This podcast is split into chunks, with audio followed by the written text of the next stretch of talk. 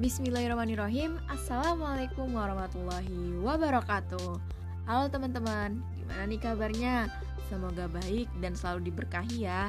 Amin. Terima kasih udah mau dengerin podcast ini. Semoga bermanfaat.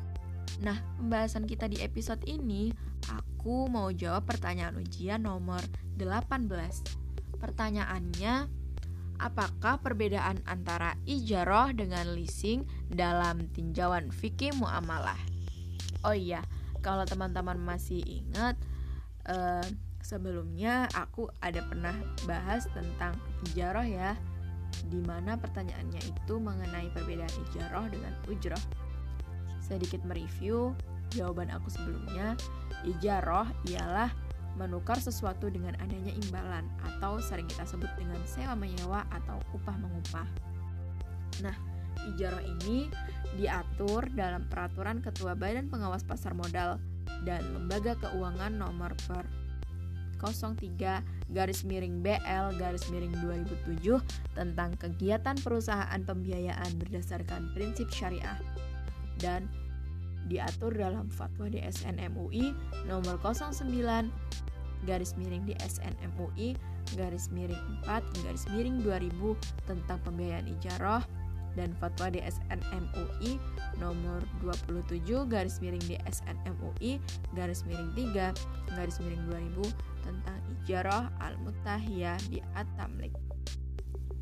Sedangkan leasing diatur dalam keputusan Menteri Keuangan nomor 1169 garis miring KMK 01 garis miring 1991 tentang kegiatan sewa guna usaha leasing.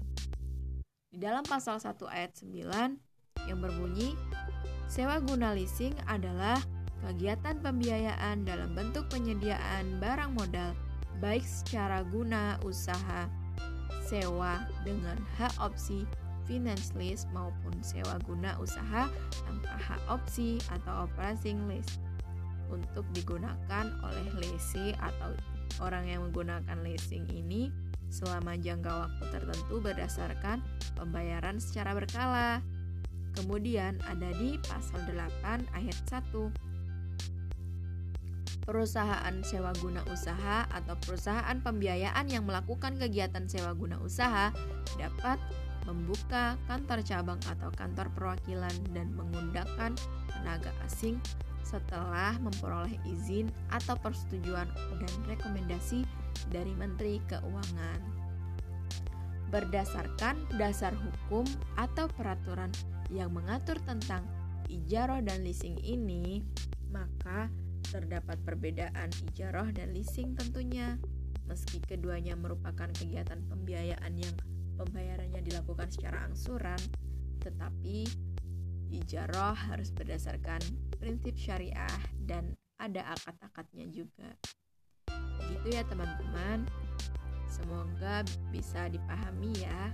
Kalau masih kurang, yuk sama-sama kita belajar. Terima kasih sudah mendengarkan. Semoga bermanfaat. Have nice day. Wassalamualaikum warahmatullahi wabarakatuh.